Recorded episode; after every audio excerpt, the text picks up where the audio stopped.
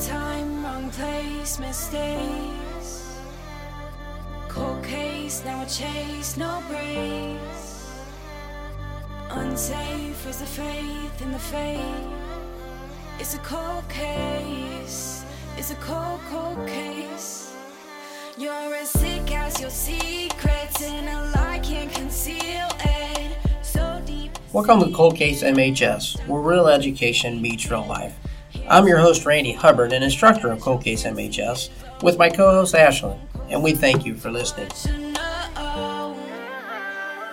Feel eyes on you, watching you, waiting to reveal the truth. You run from what's hiding you.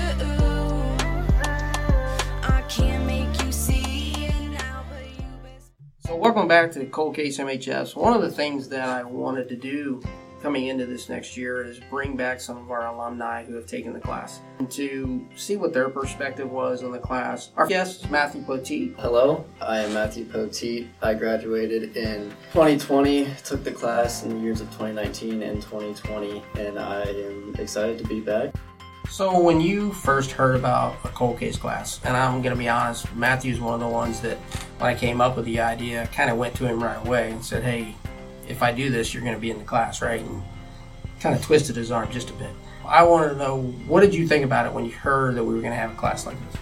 Well, my first thought was absolutely, yeah, let's do it. Thought it was a really great idea. Obviously, with with my background, my dad being in the police force, that that first year in forensics was a blast for me. You and I bonded really well, and you know that I have a passion for this kind of stuff. So when you brought it up, what a way to, to go out your senior year to start something new for the school. When when the idea came up and was brought up to me, I was all for it, and I was excited to to start something thought was going to last a while here at MHS, and it looks like it has. I have a hard time calling it a class because I don't really think it's a class. I don't stand up and lecture and do all that kind of stuff. Uh, I think it's more of an experience. Coming into it, you and I had talked about how it's not really going to be a class. Yes, by school rules, you have to get a grade at the end of the year, but that's never what matters. Yeah, I mean, if you show up and you do the work, it's truly about the experience, like you said. And not a lot of high schools have been able to do something that we're doing here at MHS, especially with this class. You're going to learn life lessons. My experience coming into the class that first semester when we were just investigating really, really old, popular cold cases. That was just kind of our first, you know, experience with cold cases, getting our, our feet under us, getting a good foundation as to what we're going to be doing. And that that first semester was really eye-opening. Even from from that first semester, you started building those those skills of talking to people in real life. Those that idea that there's there's life outside of school. There's life outside of high school, outside of the city that you live in for most of your life usually. It was a really cool experience. I mean, we made that connection to um, Angeline Hartman from Inside Crime. She's on national television doing national news on this stuff, and she connected with us. We were working on a case together. You don't get that kind of experience anywhere else besides somewhere like this. So, being able to to be in a high school classroom, but be doing stuff out in the real world at the same time, talking to real people who know nothing about you, nothing about what you're doing until you tell them about it. It's it's a weird high school experience that is going to mature you quickly and build life skills that are going to last you a lifetime. I know one of the things that Matthew's group did is they were able to talk to a lot of experts, but even talk to an FBI agent. His experience was one where he got to speak to a lot of people in the field. That to me was a very big learning experience. One of the big things that I think I, I want people to get out of this class though is that you're talking about real life, real families, real trauma. How did that affect you when we started getting into our case, the, the case of Karen Spencer, that's when things started to get personal and emotional. That one hit close to home for me because my dad actually went to high school with Karen Spencer. Speaking to, I mean, we, we got in contact with the FBI agent, which was super, super cool. Got to speak with Detective Bischoff from the Newtown Police Department. That was personal connection from me.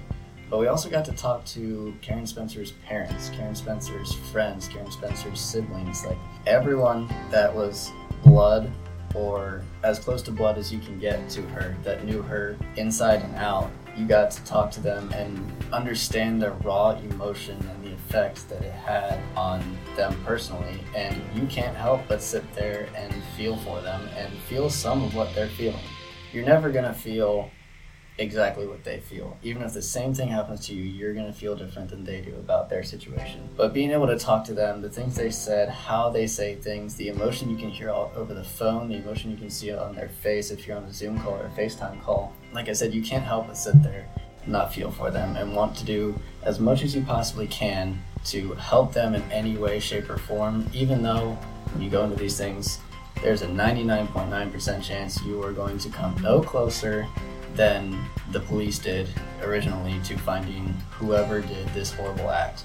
But just the fact that you were there trying to help them, and if you can find any small amount of new information that can lead anybody else down the right path, they're thankful. One of the things that I also wanted to do is have our alumni answer questions from someone that's going to come into the class. And those of you that have listened to our podcast, Ashley, my co host, is coming into the class this year. I was going to have you ask him some questions about what you, you think you need for this class, what you should expect when you come through. Thanks. Okay, putting me on the spot. But I guess just kind of like thinking it through, I just wanted to ask personally what was like a day in the life of the class because I know it's different now. Obviously, you were talking about it before. How I mean, you've changed the fabric of the class over the years, anyways.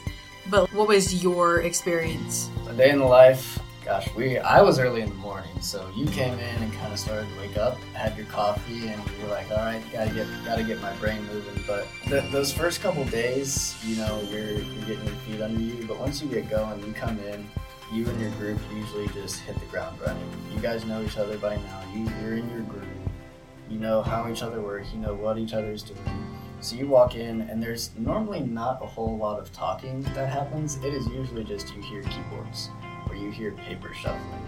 You really just get down to work, and you know he might have something to say here and there. He might have announcements. There might be something else going on. You might talk to another group about what they're doing because they need your help.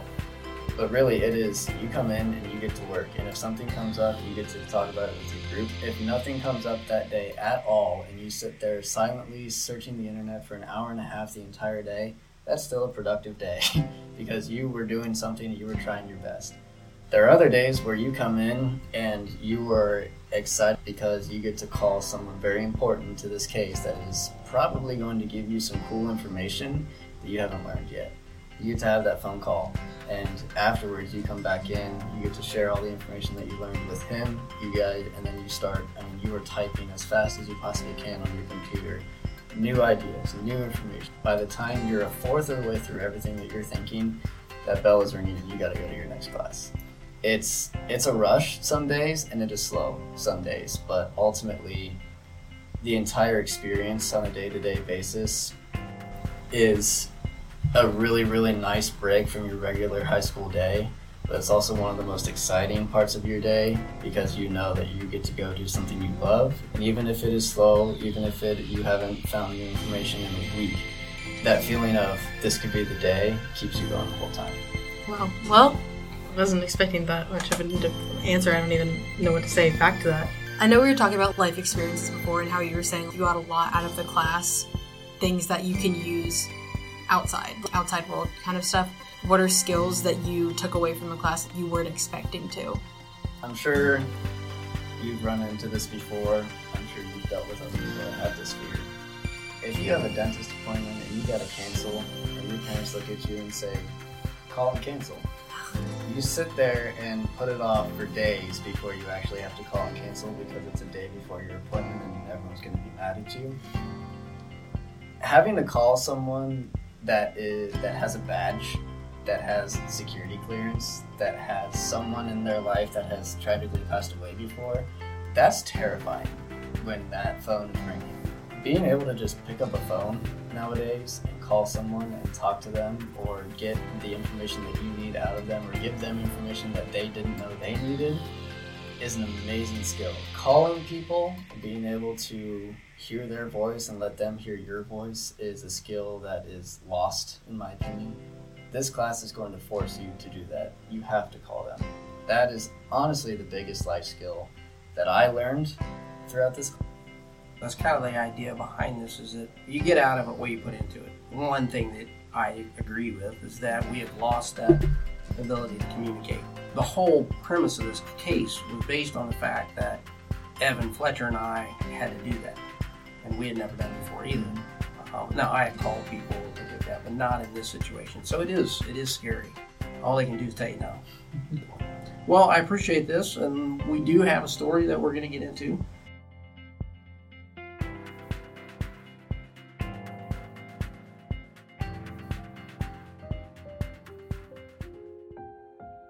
What my sister was to me. Uh, she was the oldest. Uh, I'm the youngest of five. She was the oldest, so she was, uh, and my mother was single mother at the time, so she was you know, more of a parent figure in my life. She was great as far as I'm concerned. I only knew her for a fraction of my life. I really would like to know what she would be like today. To me, my sister was she was a big influence on me. She was um she's really open-minded for she was way ahead of her time like very progressive. It kind of molded a lot of my views in my life. Like i said very open-minded. She was responsible for um you know she was actually you know typical young adult did screwed up things here and there but uh she was very responsible looked out for her family was compensating for you know lack of our father figure she took, uh, she paid for karate lessons for Paul. She was always trying to pay for like art lessons for me. She was trying to be nurturing and she was very into art and music, very kind hearted, uh, loving, was friends with everybody. I could say she was protective of us. And all that stuff you hear about her is not hyperbole, it's all 100% true. Those are the voices of three brothers who lost their role model way too early. They have been robbed of memories they never were able to create with their beloved sister Liz. Her free spirit was released from its earthly bonds as she rode her bike into the shadows of that dark, foggy night. It's a cold case. It's a cold, cold case. It's the early 90s, and life was about having a good time and hanging out with family. As it was the height of cultural dance, clubs were very popular, and it's considered the decade of pop culture, peace, and prosperity. For Elizabeth Falco, these made up her life. She was an advocate for women's rights and supporting her brother's educations. Elizabeth Falco had plans to go out with her brother and some mutual friends to the Bank nightclub on September 14, 1990. Later that night, Liz was last seen leaving the bank on her bike. Two months later, on November 14, 1990, a man walking his dog came across Liz's body in the Tinicum Marsh next to the Philadelphia airport. Liz was born June 12, 1965, in Syracuse, New York. Her family later made their home in Cherry Hill, New Jersey, where she graduated high school. Everyone who knew Liz described her as an extremely compassionate and caring woman. Throughout her life, she showed people that she would do anything for those she cared about. After graduating high school, she spent time in New York City. She moved to Philadelphia to pursue her education at the local college. While attending the university, she worked as a secretary at Dickton Horn Law Firm. In her personal life, she had many friends. She was known for being trusting and seeing the best in people. At the time, she was dating Chris Bender. They had moved in together along with two other friends. She spent weekends going to whatever club was popular at the time. Our help was sought out by one of her childhood friends. After more than 30 years of her case being open without movement, she was searching for alternative routes of investigation. She sent us newspapers and the autopsy report. I think that things like this are what makes this class so important and so valuable because obviously her friend was looking for ways to get the story out and I think that this class and this podcast being a new experience that gets out to a wider variety of people, true crime podcast listeners, which is obviously a huge group of people. I think it's just really important that we're there to get the information out in a different way. Also, it's really important to think about how her as a friend that information that she's trying to get out, it's invaluable to bring up these cases again, to get them to the forefront of people's minds again. Because, like it was talked about later, police departments get busy. People, things get overlooked. Medical examiners, they have so much to do. So I think that it's really important to bring up these old cases and bring them back to people's minds.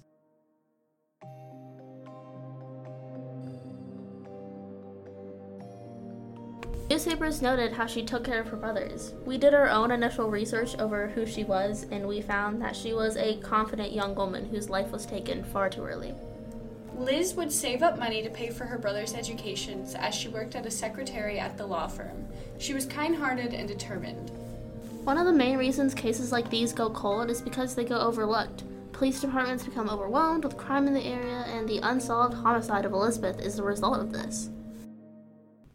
The autopsy report stated that the cause of death was inconclusive. She was found by a man simply walking his dog in the marsh. Her body was covered by a green plastic bag. The only thing she was wearing were her t shirt, which was pulled over her head, and socks and shoes. The report noted that she had strangulation marks. Unfortunately, at the time she was found, her body had decayed to a point where it was difficult to determine the cause of death. So, from the location of her body being in a marsh, being somewhere just outside the city, the clothing that was on her body, and the fact that she was covered up by a plastic bag, what does that tell you about our killer? I think just right off the bat, information wise, uh, we can say that like the intent of the killer was to not have her be found, because me and Mr. Harper were unfamiliar with what a marsh was. I mean, my idea of it was not what it is at all. So uh, we kind of researched more into that, and basically, in simple terms, it's just a grassy area with a bunch of water.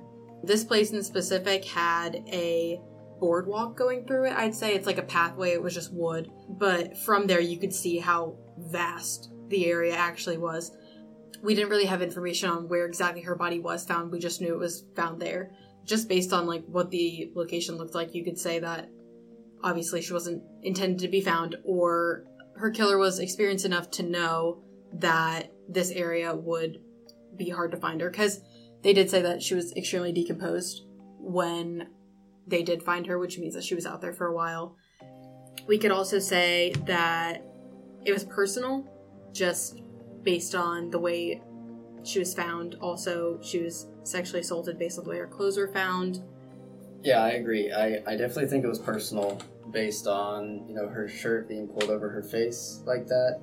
When a personal murder is committed like this, the aftermath, the, the killer looking at the victim usually doesn't like the the initial thought of what they just did. So in order to cope with that, you know, turning the body over or putting something over their face, it makes it less personal to them. Her not having many clothes on as well does suggest sexual assault. At the very least, it suggests a struggle, or that the killer knew what they were doing enough to remove enough clothes to remove evidence. Like you said, where she was found, definitely didn't want to uh, to have the body found. Whoever did this, I don't know if we have gotten to the part where it says that it was suggested that she was strangled, but the the mode of killing someone by strangulation is almost always. And I would say one thing that's strange to me is the garbage bag. Yes, the crime itself does seem personal, but the garbage bag almost makes me want to think that they did that on purpose to kind of embarrass her, as if she was a piece of garbage, which I think is a shame. As medical examiners are overworked and overwhelmed, it results in situations like Elizabeth's. The reports note that they had lost a bone in processing. How does that even happen?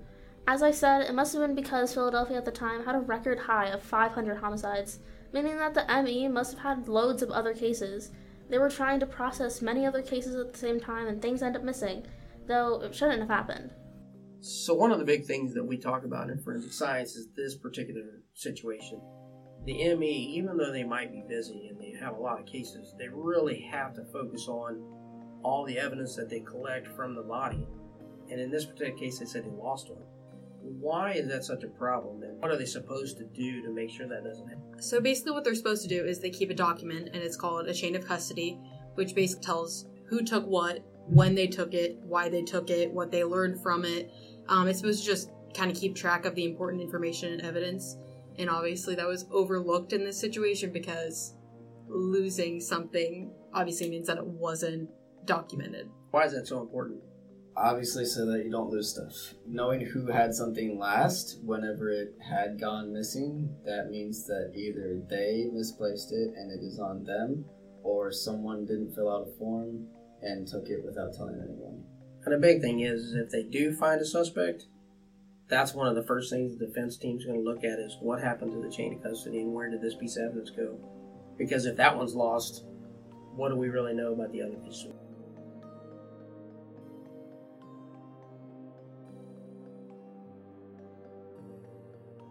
We talked to the friend who shared the case with us, hopeful that someone would be able to further the case along since she had contacted cold case services.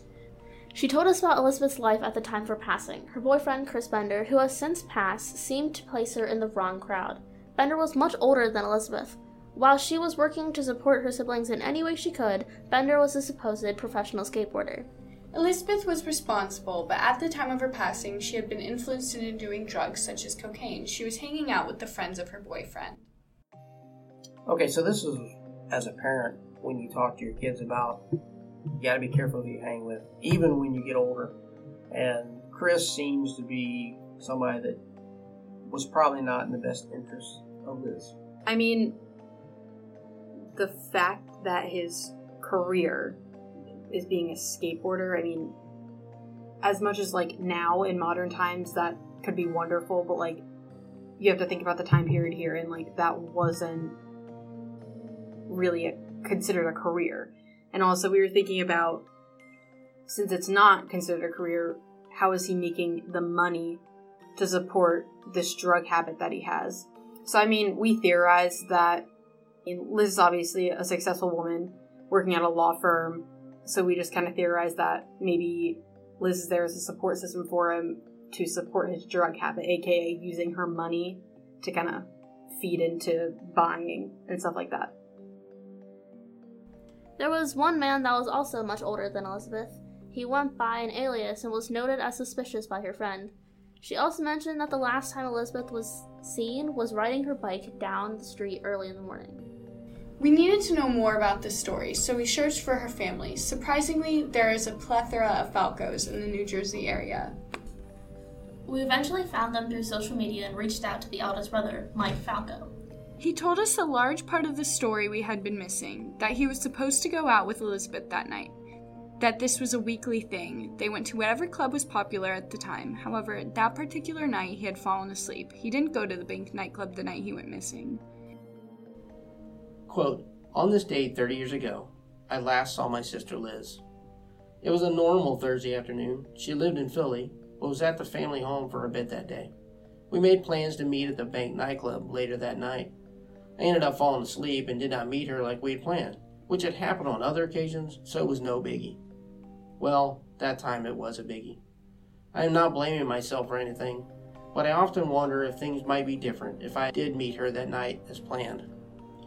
No one had seen, heard, or been in any contact with her for a couple of days, which was extremely rare. It became excruciating as the days turned into weeks, then into months. After that amount of time, it appeared she was not coming back. Her body was discovered, confirming what no one wanted to believe. She was not coming back. Everyone just hoped that she'd just show up or be on the other line when you picked up a phone call, but unfortunately, she was gone. Anyone who knew Liz would tell you how sweet, smart, pretty, kind, and caring of a person she was. I miss her dearly and wish she was here now. Mom would be so happy to have her here, and I know my brothers have the same feeling I do for Liz. She would have been the best aunt to her nieces and nephews. I'm sure the cool aunt, making sure she was a big part of their lives, loving them, spoiling them, but more importantly, teaching them caring and goodness towards others. They would love having her with them but probably not as much as she would have wanted to be there for them. I honestly think many people's lives would be different in a good way if Liz was still here. Many other people would still be here if she was. The pain today is as fresh as the day she was taken from us 30 years ago. I love and miss you dearly, Liz. Unquote. Talking to him, we found out that in the original investigation, it was suspected that Elizabeth was on her way to visit her cocaine dealer the night she went missing. The idea was that her dealer had wanted something other than money in return. She refused, and in the heat of the moment, her dealer had killed her. Her boyfriend may have been involved in disposing her body in the marsh. The police had originally investigated the boyfriend, and so did we. We asked the eldest brother if we could set up a meeting with the rest of Elizabeth's siblings. We think it's important to understand how everybody feels about the case and what they know from it. Elizabeth's youngest brother was 13, and the others were not much older than that. They unfortunately didn't get to experience growing up with her and having her involved in their lives as much as they should have. But what they do remember is how caring she was, how she loved to dance and listen to music, how she di- always did what she wanted, and how she would stand up for what she believed in. Her brothers had known about Chris Bender. He was much older than Elizabeth. The eldest saw him as a wannabe cool guy. He had Elizabeth involved in drugs, but she was responsible and never became an addict. She knew that she had to save her money for more important things like taking care of her younger brothers. Bender was the type of guy that was just always there. The relationship wasn't the strongest, but it also wasn't on the brink of ending. They were living together, but it just so happens that they were. The situation was more of Elizabeth living with a couple of other friends. After Elizabeth's death, Bender went on to become an addict and abuse narcotics. He was known for doing drugs and wandering the streets at night. So the unusual thing that I heard in there was that she she did drugs but was responsible enough not to be an addict. Usually when when people do drugs, it is just common knowledge that they're a drug addict. It's never really heard of that you, you do drugs but you're not an addict. Why was she doing the drugs in the first place? Was it trying to fit in? Was it something else personal, health related? Was there money behind it? You know, what was it? What was her reasoning? So that just kind of goes back to Liz's relationship with Chris. Obviously, like her friend group included him, so we just kind of theorized that the whole friend group was just like they hung out and they did drugs, like they partied.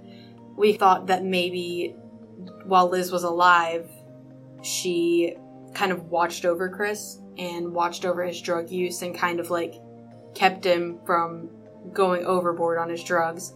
And so once she passed, he just kind of fell off the deep end, fell into the drugs, and just didn't turn back.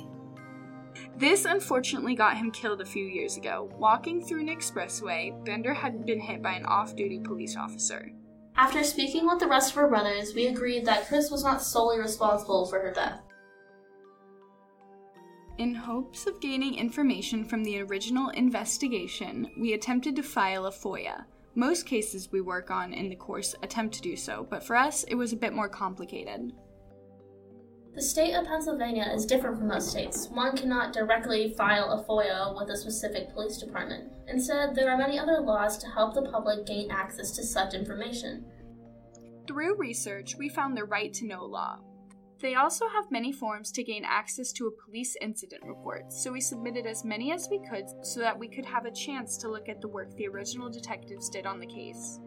Unfortunately, we were denied anything by the state of Pennsylvania.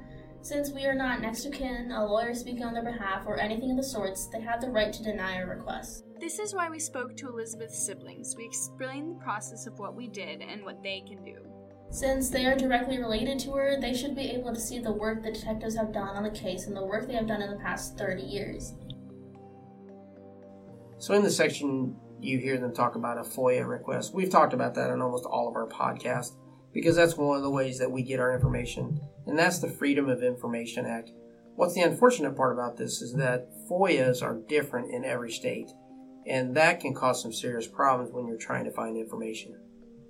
Yeah, I think especially on this one, uh, we were just talking to Mr. Hubbard about it. He says like you have to get a lawyer, and there's a bunch of these steps, and it just feels like the way that it was set up, it was just inconvenience the person that's asking to kind of like try to avoid it. So, I mean, it feels like they're doing it on purpose. They're obviously not because the information that you are requesting is private but just the way that it's set up, especially in the state that we're request- requesting from, it just feels like such an inconvenience that it's not even worth.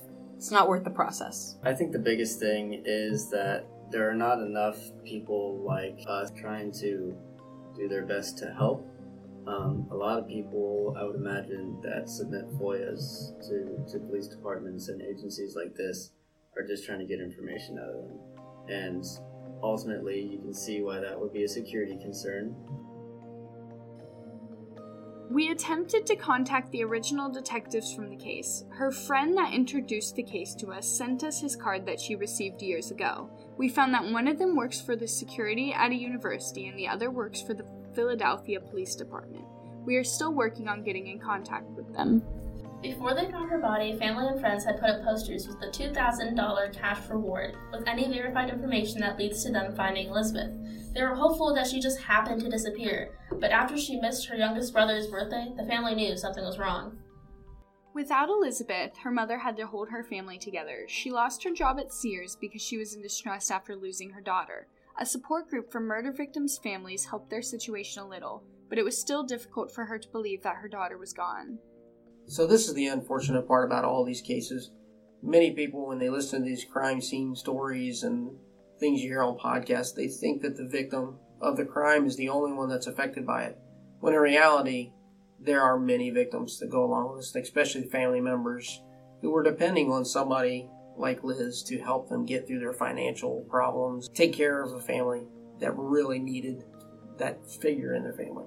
Yeah, I think this is a great example of what I had touched on early on in our conversation of you get that real world experience of seeing and hearing and feeling that raw emotion that comes from these families. The interview we had with Paul, John, and Mike Falco really made this case hit home for us. We try hard to understand how families feel in these situations, but unless you lived it, there's just no way you understand. You just feel their emotions, but sometimes you just don't know what to say because you know it's not going to make them feel any better. During our conversation with Liz's brothers, a reporter for the New Jersey Pen and a friend of the family, Matt Skoufalos, asked the brothers how they felt about talking with us and how it's affected their lives since her passing. Falco guys, um, do you have thoughts on just what this means to you to, to be going through this again? I mean, I you, you lose a sibling, you never that never leaves your heart, it never leaves your mind, and certainly growing up is different, and, and adulthood is different. But what what are what kinds of feelings are you processing being involved in this again? Um, my feelings have changed over time. It's actually gotten worse. I've gotten more angry, I think, um, especially now that I have two girls. Um, but the thing that I always felt the only thing I could ever do was try to take a positive away from it, and that was to basically just love life and love everything. Um, I still hold that, but it gets tougher and tougher. I feel that I grow more coarse over the years as a resentment because of it. Um, and I'm not saying whether this is right or wrong. You just ask the question. I'm just being honest. I think you're great. Yeah. Um, do you feel like this would help you? If it like, is it that important to you? Like, if it got, do you, do you feel like it would change some of those feelings you might have? if, if it clo- if there was closure, yes, it would. I would. It would almost be a faith restored in humanity type uh, feeling, I guess. No Um, pressure, girls. Well, no, I mean, you know what? You being women actually plays into it for you. That's one reason why I asked that question. Is it so lopsided? You know, here you are. You know, Liz would be. She would be. I know this sounds silly, but she would be happier that two women would solve the case than two men. You know, and uh, I mean, she probably wouldn't matter either way. But the point is, is that you know, that's that she fought for. She was very passionate about it. And even today, you see why she was passionate about it. She was ahead of her time and she knew damn well where this was going, where it has been. Right. And it just seems like we're in the same place today. So yeah, I think Matt, if there was some movement or some type of closure, it would be great to have my mother witness that before she passes. Um, it doesn't, you know, fix everything in our lives, but it does kind of put a, a to where we can grasp and it's obtainable. Our minds don't have to wander in a certain direction of what could have been or what would have been. We would know how to, we'd have something tangible to deal with and process, I guess. Yeah. Sorry. Um, I No, don't. no, no, sorry. That was me- great. Thank you. for me, um, I just have always had right from when it happened, like guilt. Like I wasn't out fucking pounding this. Excuse my language. Um, I wasn't out like pounding the pavement, getting leads, and you know, like I feel like there's more that I could have done, and there is. I mean, there always is, but uh, I just have lived with guilt my whole life from it. So um, it would help alleviate some of that? Um, kind of to John's point about guilt, you know, I, I was I was supposed to go out with her that night, and she disappeared. We were supposed to go dancing. We were supposed to meet up at the bank, and I fell asleep that night. Um, you know, so I, I don't, I don't, I'm not blaming myself. Um, if something bad was going to happen, I'm sure it would still happened. Um, but I, just always wonder if, if if I'd gone out with her that night, if something would have been different, if something uh, would have wouldn't have happened. Um, you know, that's been. I don't blame myself, but it's just been very hard with that thought in my mind. Um, and it's gone on for so long. It's not that we just all accepted it and, you know, let it go. You know, we, we think of her every day. Um, but without the support um, to get things going, it's just um, it's more destructive trying to fight to get truth and not get anywhere than to just um, kind of accept it for what it is and, and hope at some point something's going to happen.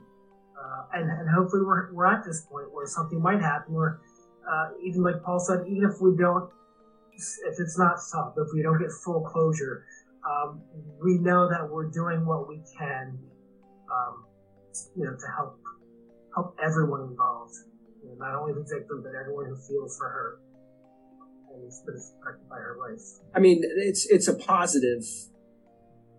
There's a positive aspect to it, no matter what. That just the fact that you guys care is like is is uh makes me feel good. And, and like we keep saying, she would just be so happy knowing that she's helping you girls out with your education and your lives through her death. You know, that, you know, she could care less if it gets solved, but you guys are gaining from her loss. Um, As you hear the brothers talk about how it would bring some closure to the family if we or someone could solve Liz's case, it sometimes really hurts to know that maybe we're not going to be able to do that. Our goal is that maybe our participation in the search for truth will hit the ears of someone who could give that information that will turn the tide in the Falco's favor.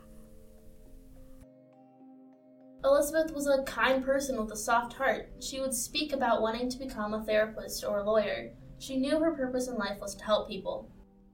From a report from an interview with her mother, she remembered that though Elizabeth wasn't financially stable, she took her youngest brother's school supply shopping. Two weeks later, she was gone. Family and friends have done as much as they can to figure out what happened to Elizabeth. For them, Elizabeth was everything. She was the older sister, mom's favorite, and best friend. They are desperately hoping that anyone will help them solve her case. As their mother approaches 80, they would like to give her some closure. Her brothers are hopeful that our work will aid the Philadelphia Police Department in furthering their investigation into Elizabeth's case.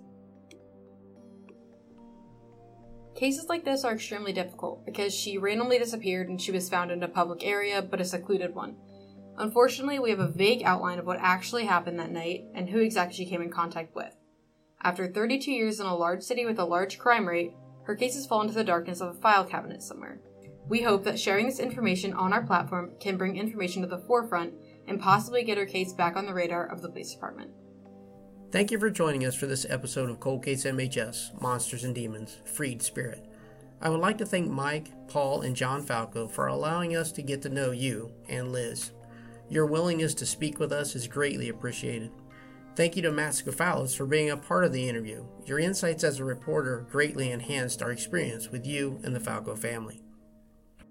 I will include Matt's links to the show notes for the listeners to see the articles Matt has written. I would like to thank Riley and Nancy for all the hard work that they did on Liz's case. She would greatly appreciate your efforts. Thank you to Matthew Petit for returning and sharing his thoughts. And always thank you to my co host Ashlyn. You have made this show so much better since you joined me. The artwork for this podcast was created by former student Emma Holbert. The theme song, Cold Case, is by former student Jenna Brandt, who has several songs out on most music streaming media. At the end of this podcast, we will debut the new theme song for season 3 to come out this spring. The song is Believe Me by current student Alexa Dahl. Tune in next time when Caitlin Markham just disappears.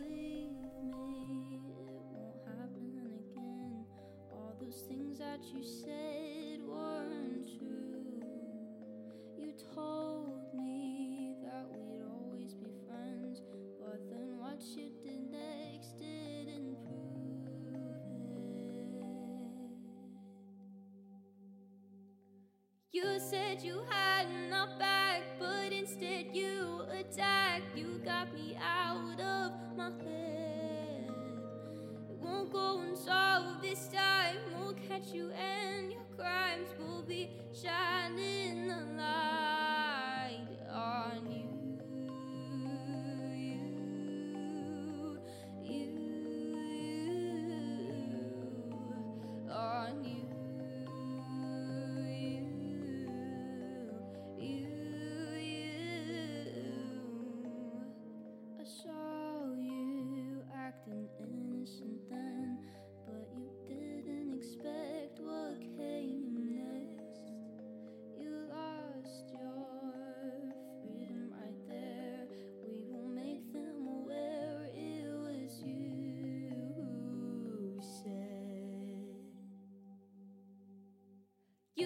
You had